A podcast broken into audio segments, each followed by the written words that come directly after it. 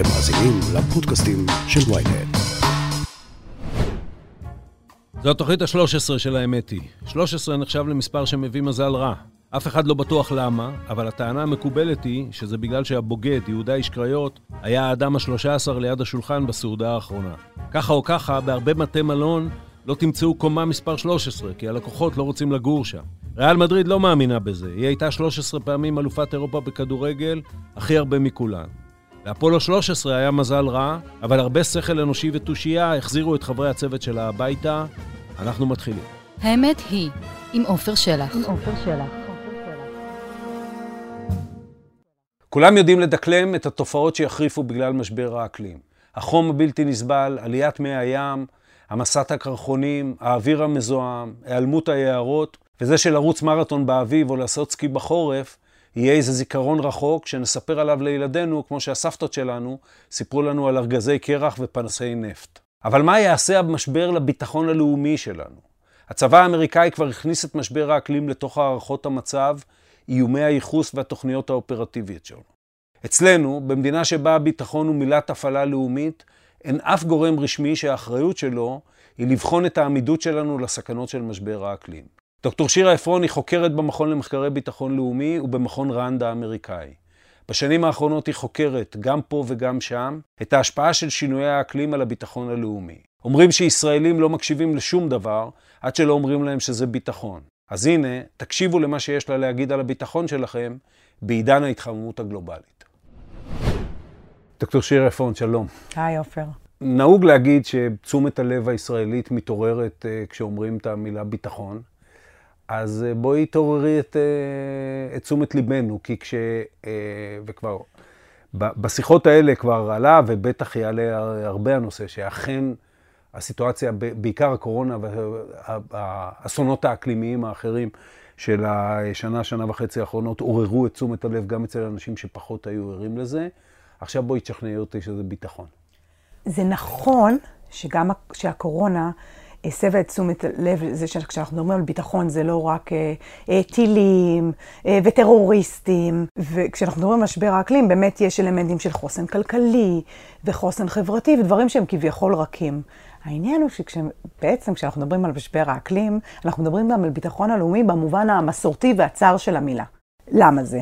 צריך להגיד שהיום הקונסנזוס בקהילה הביטחונית בעולם, וזה קונסנזוס אגב משנת 2007, ב-1968, זו פעם ראשונה שיועץ של ניקסון אומר לו, תשמע, אנחנו צריכים לשים לב לשינויי אקלים. 68. 68, זו הפעם הראשונה שיש תיעוד. שיש עוד ויכוח אם יש גלובל וורמינג בכלל. עוד, עוד אפילו לא מתחיל הוויכוח אם זה מעשה ידי אדם ואם אנחנו יכולים להשפיע. בדיוק, זה רק מצביע כן. על זה שיש תהליכים.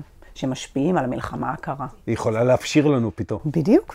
ב-1998 יש דוח מסווג של קהילת המודיעין האמריקאית שאומרת שיש שינויי אקלים והם משפיעים על הביטחון הלאומי, ותכף אני אסביר באילו אופנים. הדוח הזה מסווג. ב-2007 יוצא דוח לא מסווג. ואז כבר שם אומרים ללא עוררין, אנחנו יודעים שיש שינויי אקלים והם משפיעים על הביטחון הלאומי במובן הצר של המילה, לפני שאני מגיעה בכלל לאלמנטים הכלכליים והחברתיים וזה שזה פה אה, מחריף פערים אה, בין מדינות. ולמה זה? זה לא שיש מחשבה שמשבר האקלים או שינויי אקלים או משברי מים ו- ותנועות מזג אוויר גורמים בעצמם למלחמות או לעימותים בין אה, שחקנים מדינתיים. ש... למרות שמלחמות על מים את יודעת, לנו הייתה מלחמה על מים עם סוריה בשנות החמישים. נכון. זאת אומרת, זה לא איזה דבר חדש שמים הם משאב שהוא אה, יקר והוא במחסור, ואי לכך אה, אה, על הדברים האלה נלחמים. אבל את אומרת זה עכשיו בהקשר של מה? שמשבר האקלים ייקח, יהיו כל כך הרבה, יהיה כזה מחסור, יהיה כל כך הרבה, כל כך הרבה צרות, שזה יגרום למלחמות? זה, זאת לא, האמירה? אז אנחנו, אנחנו אומרים, משבר האקלים בעצמו אולי לא גורם למלחמות, אבל הוא נחשב מה שנקרא threat multiplier, מכפיל איום. כל מקום שהמצב בו קשה, יהיה יותר קשה בגלל אה, משבר האקלים. אה, בצורות יהיו יותר ארוכות, מה שיביא למשברים במים, משברים אה, באספקת מזון, אה, חוסר יציבות פוליטית, בעיות של משילות, הרי זה תלוי קונטקסט, גם בישראל אין מים, אבל ישראל מצאה דרך לפתור את בעיות המים, זה לא מה שאומר על השכנות שלנו, שהן כולן מתאפיינות בבעיות של היעדר מוסדות וחוסר משילות. זה יכול להביא לגלי הגירה המוניים. סוריה זו דוגמה קלאסית. אז אוקיי, יש דוחות כאלה בממשל האמריקאי, מה עושים בארצות הברית? אז מ-2007 באלמנט הציבורי, אבל צריך לדבר על זה שבתחילת שנות ה-90 ה-CIA אה, הקים מרכז אה, הערכת אקלים ואיך זה ישפיע על הביטחון הלאומי. אה, כל מיני מדענים קיבלו כל מיני אישורים לנסוע לברית המועצות לשעבר, כדי להבין איך הדברים האלה הולכים להשפיע על ההתנהגות של ברית המועצות. הכל נעשה, זה היה יותר אד הוקי, לא משהו מסודר, אבל היה ברור שנערכים כאן. מ-2007 זה נהיה משהו שהוא סדור, אה, יש את ה-National Threat Assessment, אה, דוח שמוגש לקונגרס כל שנה. רוב השנים, גם ממשלים דמוקרטיים וגם ממשלים רפובליקניים, קיבלו עמוד, שניים, בתוך הערכה הזו בה 20 עמודים, על האקלים. זה משבר. זה יסבך אותנו במזרח אוקיי, התיכון. את יודעת, ב- ב- ב- אני מניח, כשאת אומרת אה, עמוד שניים, בסעיף אה, וכן עלינו לדעת. זאת אומרת, לא... האם זה גם מנוסח ו- ואומר, אה, חברים, זה, זה כאן, זה כאן, כמו שאנחנו מרגישים היום, זה כאן, זה הרבה יותר מהר ממה שאתם חושבים שזה יהיה, ואנחנו צריכים לפעול. האם גם זה... בטח, זה נכנס גם כן, כי זה לא רק, אוי, תשמעו, המזרח התיכון הוא בלאגן והוא יהיה עוד יותר בלאגן. כי זה, זה אינפורמציה שאין מה לעשות איתו. אבל שנייה, זה משפיע לנו על הבסיסים, זה משפיע לנו את התשתיות. מתקן הרדאר שאתם, קונגרס, אישרתם לבנות במיליארד דולר באיי מרשל, נחשו מה, עוד עשר שנים הוא מוצף. וצריך להעביר אותו למקום אחר. וואו, 49 ממש במילים האלה. ממש במילים האלה, 49 בסיסים. אנחנו עשינו מחקר בראנד, הסתכלנו רק על חיל האוויר, 49 בסיסים של חיל האוויר האמריקאי נמצאים בסכנת הצפה. כולל אגב בסיסים במזרח התיכון. אז כשאתה שואל אותי למה אקלים זה מודיע, זה ביטחון, זה לא הביטחון שמישהו יכול להגיד, אוי, מחבקי עצים, הליברלים, הטבעונים, השמאלנים, אה, רחמנא ליצלן. זה באמת נושא שמשפיע ברמה הכי מיידית על צבאות, כוחות מודיעין, כוחות ביטחון, ועל, אה, וכמובן על הציבור. ראיתי ב, ב, גם אה, בחומרים שאת הוצאת במסגרת מכון רנד, למשל חיל הים, ה Navy האמריקאי, מקים ממש איזה גוף בתוכו, גוף מטה בתוכו, שעוסק באיך אנחנו מתאימים את ה Navy לאתגרים האלה ולסוגיות שהעלית עכשיו חלק קטן מהן. מתי את שומעת שמדברים בישראל על הדבר הזה? זהו, זה לא רק ה Navy, רק צריך לציין שכל הצבאות האמריקאים זה צבאות שונים, ה Navy, ה Air Force הזה, הם מחויבים בהגשת דוח לקונגרס כל שנה, איך הם מתאימים את התשתיות שלהם, את כוח האדם שלהם למשבר האקלים. זאת אומרת, זה משהו שהוא נעשה, אה, הם יכולים להתלונן שזה נעשה פחות טוב ממה שזה צריך לעשות, אבל לפחות זה נעשה ויש תהליכים, אה, ואגב, גם בממשלים רפובליקניים, שזה חשוב לומר. בישראל. זה חשוב לומר מפני שמשבר האקלים, אני לא יודע אם היום, כן, אנחנו בעידן אחר, אבל בוודאי עד סוף ימי טראמפ, משבר האקלים הוא גם חלק מפוליטיקת הזהויות האמריקאית. והוויכוח האם בני אדם אכן משפיעים, אי אפשר להתווכח עם זה שיש גלובל וורמינג, כן? אי אפשר להתווכח עם זה שהטמפרטורות עולות. אבל האם זה מעשה ידי אדם? האם בני אדם צריכים, יכולים וצריכים לעשות משהו? זה חלק מהפוליטיקה שמבדילה בין אה, אה, רפובליקה כמו רובים או הפלות או כל אה, נושא אזרחי אחר. ועדיין את אומרת, הממשלים האלה, וזה, אני מניח, כל התשתית הממשלית המאוד אה, חזקה הזאת שהאמריקאים יושבים עליהם, אומרים, בלי קשר למה שאלה מתווכחים למעלה, צריך לעשות. נכון, הנה למשל, יש פה דוח ש... חיל האוויר האמריקאי ביקש מרן לעשות השפעות משבר האקלים על אה, הלחימה של חיל האוויר, הוא נת... ב-2018, זה היה ממשל טראמפ. כתבנו בפנים משפט שאנחנו לא מחליטים פה מה מקור שינויי האקלים. לא נתווכח איתכם על זה. כן. אבל ברור שזה יהיה. אה, אני נוחתת בארץ בסוף 2019, אה, מצטרפת למכון למחקרי ביטחון לאומי, ל-INSS, אה, ואז שהוא מבינה שבעצם בישראל מעולם לא היה דיון בוועדת חוץ וביטחון של הכנסת. על השפעות, שאתה יודע, שירתת שם, yeah. כן. על משבר האקלים וביטחון לאומי. שבכנסים של המכון שלנו, בכנסים של כנס, בכנס הרצליה, אף אחד לא מתייחס לנושא הזה. עכשיו, מילא אם ישראל הייתה איזה מדינה שככה... קנדה, בוא נגיד. משבר האקלים משפיע על כולם, אבל ישראל נמצאת באזור המזרח התיכון, האזור שמתחמם הכי מהר מכל האזורים האחרים בעולם, מוקף בשכנות לא יציבות, ואחרי מלחמת האזרחים בסוריה, שהשורש שלה, אחד הגורמים שהביאו למלחמה הזאת הייתה בצורת אה, ממושכת. שהביאה להגירה של אה, איכרים. שסוריה, צריך להגיד, מלכתחילה רובה מדבר. כן? נכון. זה, זה, זה עוד יותר uh, משפיע. אני, אני רוצה, תכף אנחנו נגיע לאזור, אבל אני רוצה לקחת את הנושא הכללי הגלובלי uh, לעוד מקום. ממשל ביידן מכריז, נכנס ו- ומכריז על כמה דברים, ומשבר האקלים בראשם, שהם ידריכו את המדיניות שלו, כולל את מדיניות החוץ שלו, ממנים את ג'ון קרי לשר החוץ של אה, אה, עניין האקלים. אה, בעצם ממשל ביידן אומר, אם אנחנו בתוך הדיון, והוא מתקיים כל הזמן, על מקומה של ארצות הברית ומה זה אומר שארצות הברית מובילה את העולם, אה, אה, ממשל ביידן אומר, אנחנו נוביל, אה, אני אתן פרשנות, תגידי לי אם אני על המפה. משבר האקלים הוא גם לא נושא שמדינה אחת ותהיה המעצמה החזקה ביותר בעולם יכולה להוביל אותו.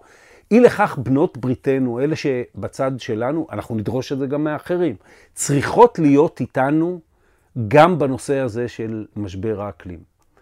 האם ישראל מרימה גם את הכפפה במובן הזה שהיא אומרת, רגע, רגע, אפילו בשביל להיות חלק מהצד הזה, אנחנו צריכים להתחיל להתייחס לזה אחרת. כן, אז קודם כל מה שאמרת על ארה"ב זה נכון, זה גם בנושא מדיניות חוץ וגם בנושא מדיניות פנים, הנושא הכי חשוב של ממשל ביידן.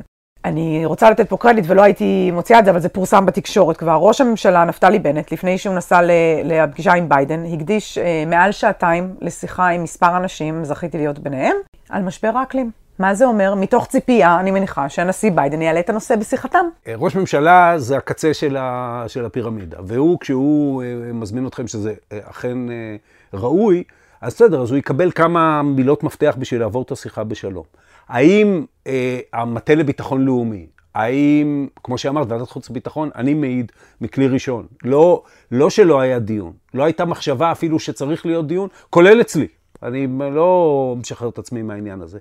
אבל האם יש לך הרגשה שגופי הממשל בישראל מתכווננים לכיוון הזה? כן, אז קודם כל, אני מנדנדת בלי הפסקה, לא רק אני, יש כמה שותפים, אבל זה מצחיק, אתה אומר אתה, גדי איזנקוט, רמטכ"ל לשעבר, לפני כחצי שנה דיברתי איתו על זה, והוא חשב שאני מדברת על ציפורים שנתקעות במנועים של מטוסים. עמוס ידלין, איש מבריק, ראש אמ"ן לשעבר, בטוח שאני מדברת איתו על בריאות של אלמוגים. זאת אומרת, האסימון לא נפל פה במערכות, אבל לאט לאט יש תזוזה. אני רק רוצה לציין שראש הממשלה היה בדיון עם ראש המל"ל, כן. וכן היו המלצות ש, שנראה לפחות שהמל"ל רוצה ליישם. יש תזוזה, אני יכולה להגיד לך בין כמות הטלפונים שאנחנו מקבלים בנושא הזה. אה, בצה"ל אה, מתחילה ההיערכות. אה, לנסות להבין איך זה משפיע עליהם.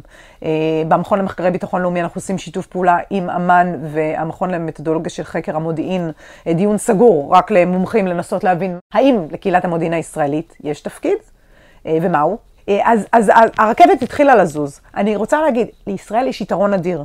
כי זה לא נושא שנוי במחלוקת פוליטי. אין פה ימין, אין פה שמאל, כולם בסדר עם זה, כולם מבינים. לא, אבל הוא, הוא נושא בכל העולם שנוי במחלוקת תקציבית, זאת אומרת משאבית. בסוף יבוא צה"ל ויגיד לך, אה, זה, זה נורא מעניין מה שאת אומרת, אבל אני עכשיו, יש לי, אה, אה, יורים לי בחיילים על הגבול בעזה, ויש לי חיזבאללה על הראש ויש לי איראן על הראש.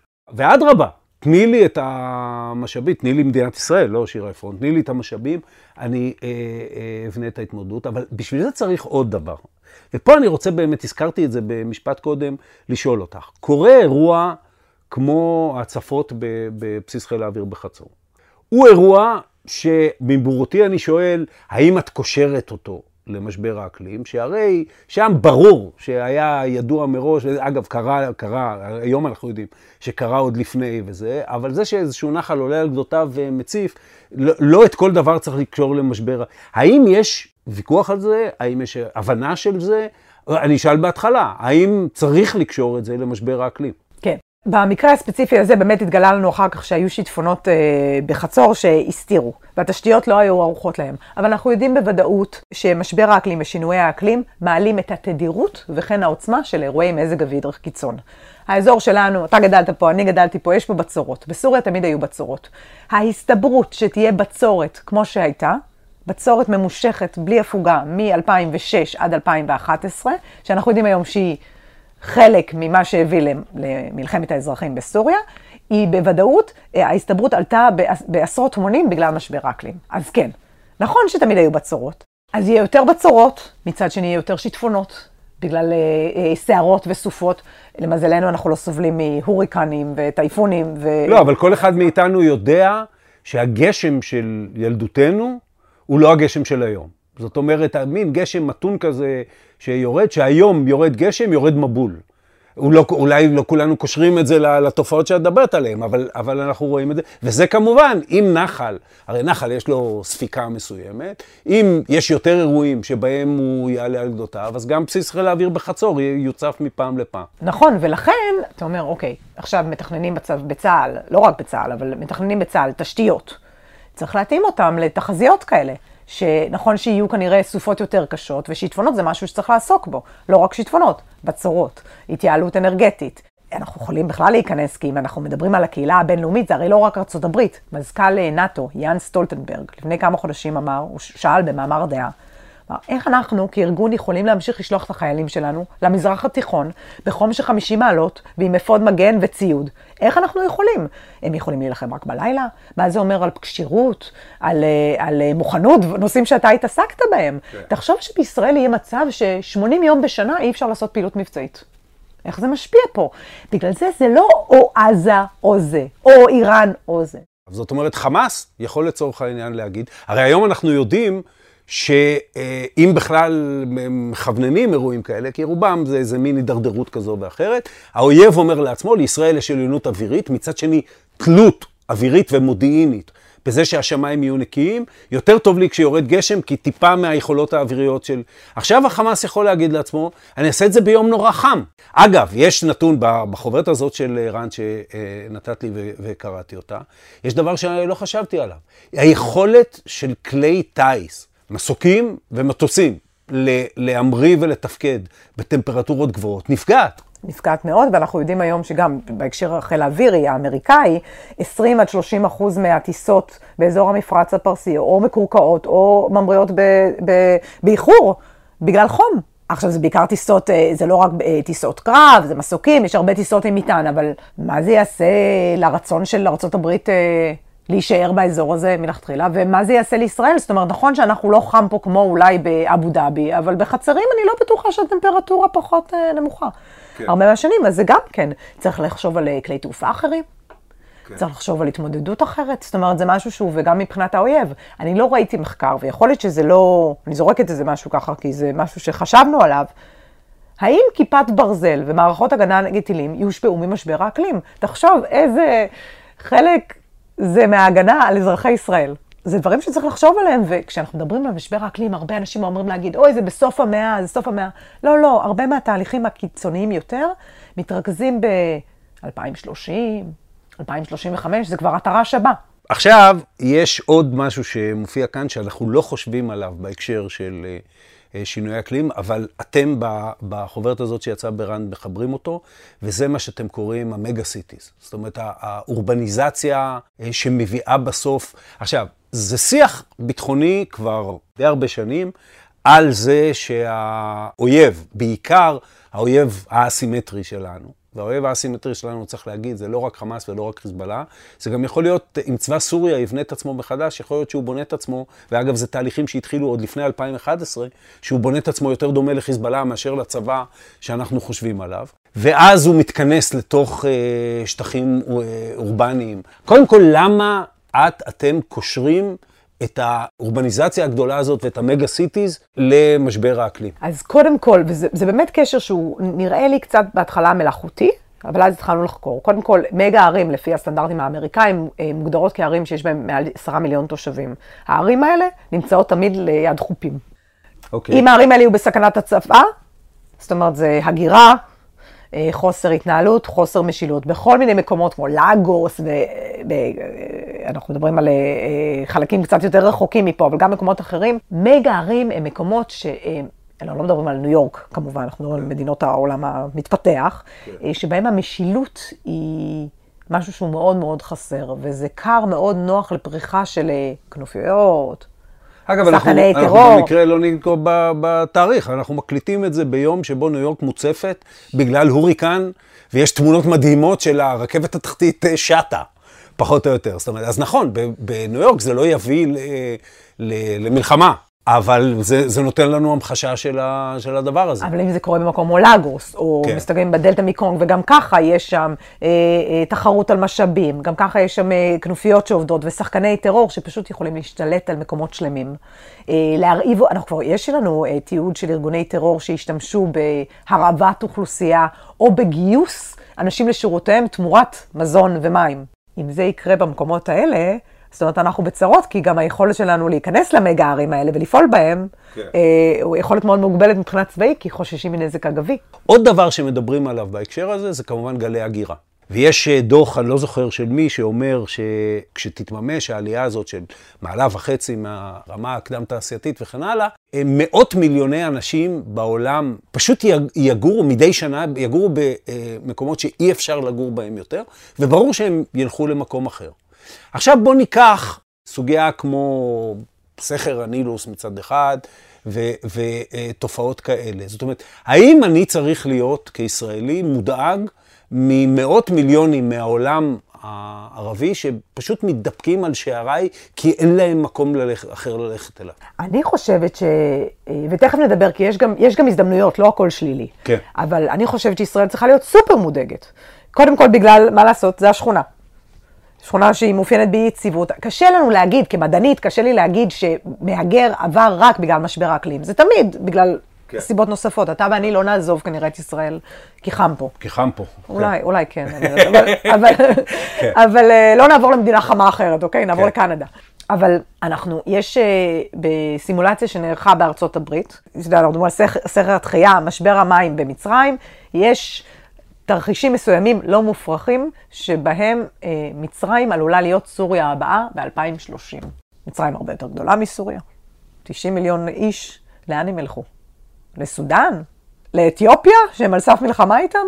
זאת אומרת, אפילו אם הם ירצו לעבור בישראל כגשר, איך בכלל ישראל יכולה להתמודד עם זה? שלא עכשיו, לדבר על יציבות המשטר במצרים שהיא אינטרס ישראלי מובהק מלכתחילה, עוד לפני שהם התחילו לזוז. מובהק, מובהק, והוא בסיכון עכשיו.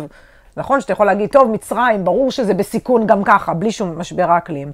אבל אם אנחנו הולכים אחורה וחושבים על האביב הערבי, על uh, עליית מחירי המזון, על מה שקרה בסוריה, על הבצורת שם, זאת אומרת, הדברים קשורים. בסוף, האי היכולת של ממשלים, בגלל שהם ממשלים בעייתיים מלכתחילה, לספק מזון, אה, מים, ואז גם תעסוקה ובריאות, הדברים האלה, אבל הבסיס זה מים ומזון לתושבים שלהם, אה, מעמידה אותם בסכנת יציבות. ומשבר האקלים אה, מחריף את האיומים על אספקת המים והמזון ברמה הבסיסית, שלא לדבר על זה שעיר כמו אלכסנדריה, אם אתה רואה את התמונות מניו יורק, זה יהיה אלכסנדריה. כל הדלתא של הנילוס אה, בסכנת הצפה. אז בוא, אז בואי באמת נדבר על ההזדמנויות. הסתכלתי וראיתי, ב, ב, שוב, בפרסומים השונים שאת אה, מעורבת בהם, שקטר כבר לפני שנים ניסתה או עשתה התאגדות של מדינות צחיחות. מה זה אומר? אה, מדינות צריכות זה מדינות שמוגדרות כ... יש, היו 16 מדינות כאלה עם אחוז מסוים של משקעים, וגם מתאפיינות בתלות ביבוא מזון.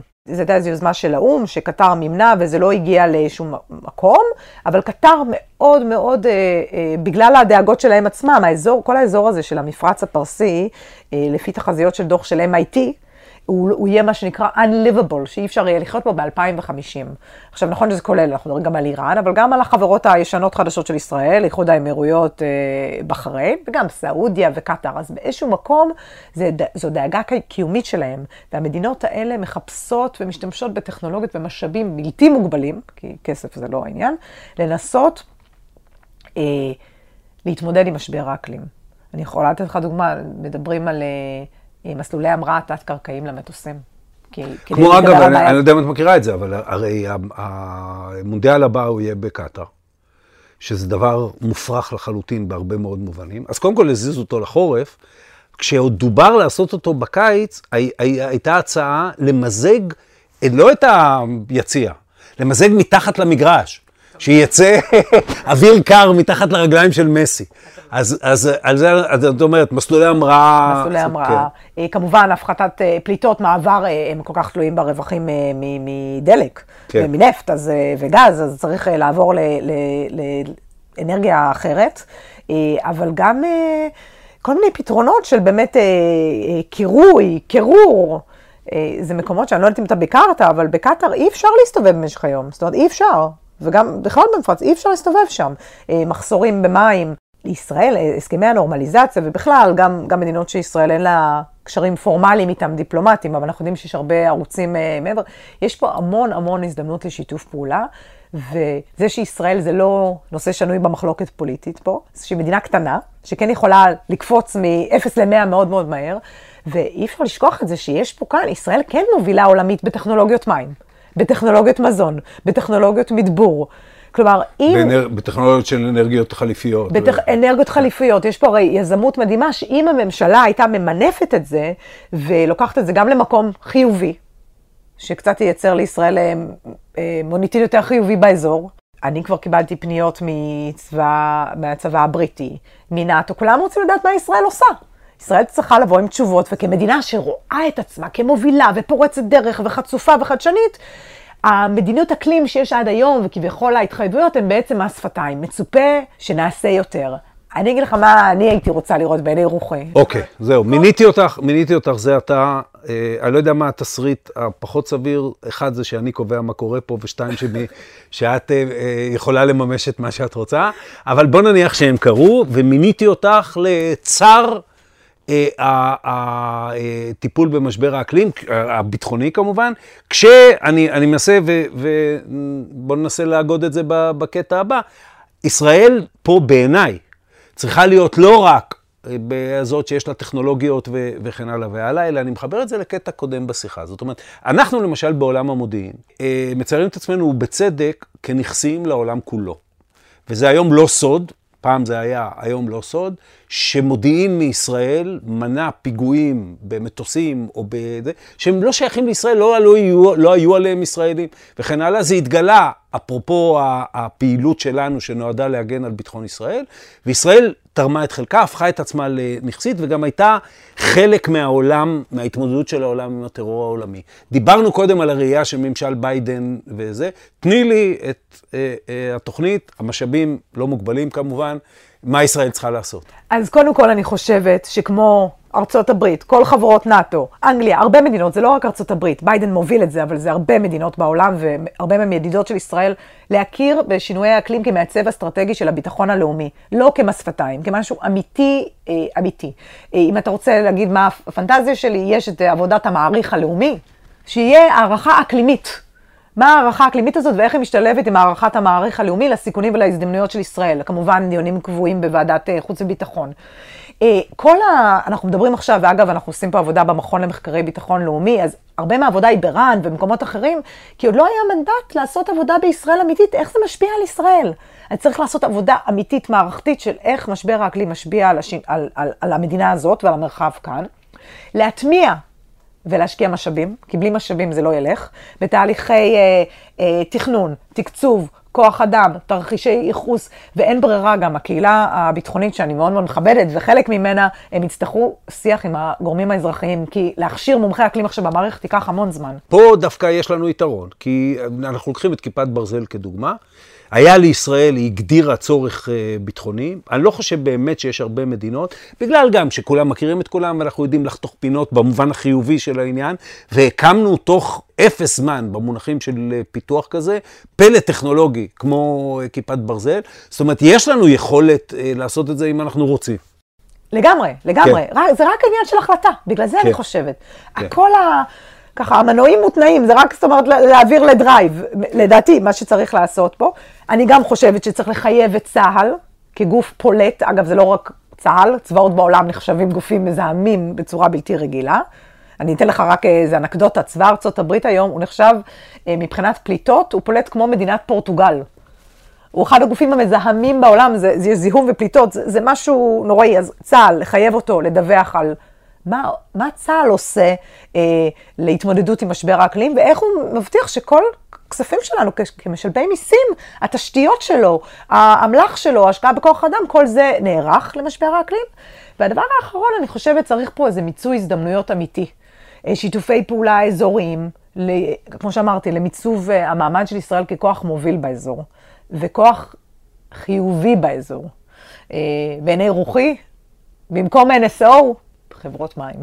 צריך להגיד, יש פה ויש יש גם ייצוא של זה, כולל למדינות, אה, נגיד זה בזהירות, של ישראל אין יחסים אה, אה, דיפלומטיים איתם, אבל בלי ספק זה לא, זה לא פרויקט לאומי. זה כן? צריך להיות הקטר, אחד הקטרים, כמו הסייבר. אם אני הייתי יכולה, אתה אומר לי, אם אני הייתי יכולה לעשות את זה, מה שהסייבר עשה לישראל בעולם ולכלכלה הישראלית, ולדיאלוג הזה בין האלמנט האזרחי לצבאי, אין שום סיבה שסוגיית האקלים, הטכנולוגיות סביב האקלים, לא, זה לא יקרה אותו דבר. ואם אתה זוכר, לפני 20 שנה לא דיברנו על סייבר כמו שמדברים היום. כן. זאת אומרת, צריך, זה צריך, אפשר לעבור את אותו תהליך בדיוק. זהו, והתהליך התהליך מתחיל מ- מצורך, שאתה מזהה אותו כצורך ביטחוני, אתה אומר, יחדרו אליי, אני, המערכות שלי לא יהיו מוגנות, ואז אתה, אה, וכמובן, אתה גם רואה הזדמנות, במקרה הזה, בהזדמנות, אה, הזדמנויות התקפיות אה, אגרסיביות, אבל במקרה של משבר האקלים, הזדמנויות אחרות. ואת אומרת, אם, אם מקדישים לזה את המשאבים, אנחנו אפילו לא יודעים לאן זה יוביל, אבל זה יוביל למקום טוב. ודאי, וזו הזדמנות לתעשיות הביטחוניות של ישראל, אבל לא רק, גם לתעשיות כמובן האזרחיות, אתה הזכרת, גם היתרונות היחסים של ישראל. אני לא יודעת, היום לומר לך, כי אנחנו צריכים לעשות על זה מחקר יותר רציני, שנעשה גם בארצות הברית, הרבה, הרבה הוא מסווג, איך משבר האקלים ישפיע על אה, איסוף מודיעיני. התרומה של ישראל לשיתוף פעולה מודיעיני בעולם, איך הסנסורים יושפעו? אנחנו יודעים? קהילת המודיעין של ישראל נערכת לזה?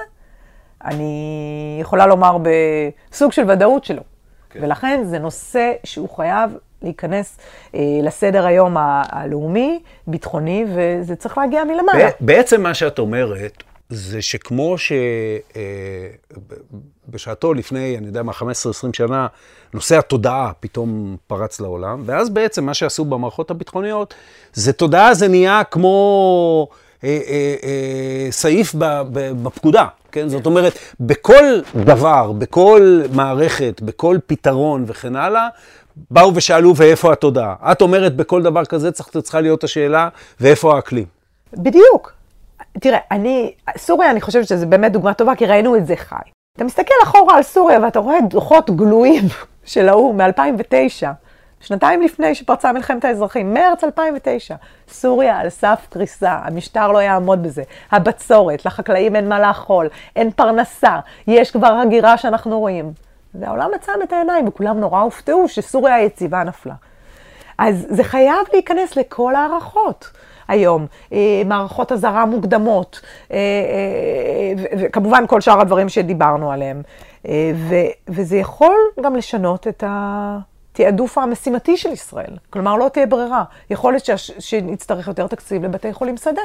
מה תעשה עם זה? זאת אומרת, זה גם משהו שארצות הברית מתמודדת איתו, מה אנחנו עושים? צריך יותר, אה, אה, מה שהם קוראים humanitarian assistance, disaster relief. כן. ישראל, אה, אפשר לבנות חומות, אבל החומות אה, לא, לא יספיקו. את צודקת, אבל פה, את יודעת, אנחנו פולשים לשדה שהוא לא, לא נוגע ישירות לעניין, אבל הוא, מה אכפת לנו? אה, לישראל יש, את יודעת, זה דבר שאפילו אני מתייסר עליו במידה מסוימת, למרות שלא הייתי, ב... זה לא היה באחריותי. אני חושב שישראל, ב... במלחמת האזרחים בסוריה, ואני אומר את זה לגמרי בחוכמה שבדיעבד. למרות שהיו לי שיחות, הייתי, עוד לפני שנכנסתי לכנסת, כשהייתי עיתונאי, היו לי שיחות עם, עם גורמי ביטחון מאוד בכירים. אה, אה, ישראל לא לקחה את הצד ההומניטרי, את הצד של זכויות האדם. אה, כפקטור. הסתכלנו על זה בהיבט מאוד קר של אסד טוב לנו, אסד לא טוב לנו וכן הלאה, ולא אמרנו, מעבר לגבול שלנו, מתרחש עכשיו רצח עם. ואנחנו, מדינת העם היהודי, צריכים להתערב בזה עכשיו, עוד לפני ששאלנו אם זה טוב לנו או לא טוב לנו, ובסופו של דבר, כמו שקורה בדברים האלה, גם לא עשינו מה שצריך וגם לא יצא לנו טוב. אה, אה, אז אני אומר, את, מה שאת דורשת עכשיו, לקראת סיום שיחתנו, רמת הדרישות שלך עלתה, ואת דורשת לא רק שנהיה תועלתניים, אלא גם שנשנה בכלל את הצורה שאנחנו מסתכלים על הדברים האלה, כי אולי באמת משבר האקלים הוא מסוג הדברים שמכריחים את כולנו גם להסתכל אחרת. כן, ואם אנחנו מדינת העם היהודי ורוצים לדבר על אה, דברים מוסריים גדולים, תיקון עולם, זה דברים שישראל יכולה לעזור בהם, וישראל היא אחת השחקניות הבודדות באזור שיכולה לעזור בהם. ואגב, זה קצת תועלתני לישראל, כי זה כן ישפר את התדמית שלה לא רק באזור, גם בארצות הברית, גם באירופה. יש ואם פה... נמנע מלחמת אזרחים אחת קטנה, אה, נמנע גם לשפר את הביטחון במובן הכי ישר שלו. בדיוק, ואם. נציל אנשים, אה, לא משנה מי זה האנשים האלה, אז אה, מה טוב, אה? אה, אז אה, בואי נצא להציל אותם. שירה עפרון, תודה רבה. תודה, עופר. עד כאן עוד פרק של האמת היא. כדי להאזין לפרקים הבאים שלנו, אתם מוזמנים לעקוב אחרינו בוויינט, ספוטיפיי, או באפליקציית הפודקאסטים החביבה עליכם. דרכו אותנו באפל פודקאסט, תשלחו את הפרק לחברים. אתם מוזמנים לכתוב לי בדף הפייסבוק שלי, או במייל podcast strudelwynet.co.il. בפרקים הבאים אני מבטיח להתייחס. העורך שלנו הוא רון טוביה, בצוות שחר ברקת וערן רחמני. על הסאונד ניסו עזרן. אני עופר שלח, ניפגש בפעם הבאה.